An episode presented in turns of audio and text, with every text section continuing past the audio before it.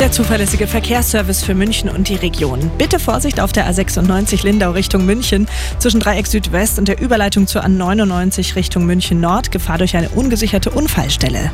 Dann die A8 Salzburg Richtung München zwischen Bayern und Kreuz München Süd 13 Kilometer stockend. Hier brauchen Sie 20 Minuten länger. Und zwischen Aachenmühle und Rosenheim West nochmal 9 Kilometer zäh. Auch hier dauert es 12 Minuten länger.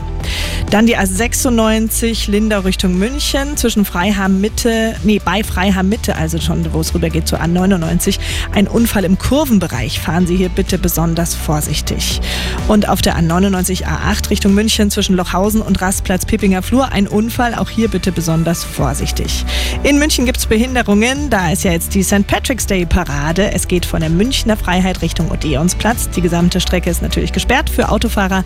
Also bitte das Gebiet weiträumig umfahren fahren oder die öffentlichen Verkehrsmittel benutzen. Der Verkehr mit Waldtier.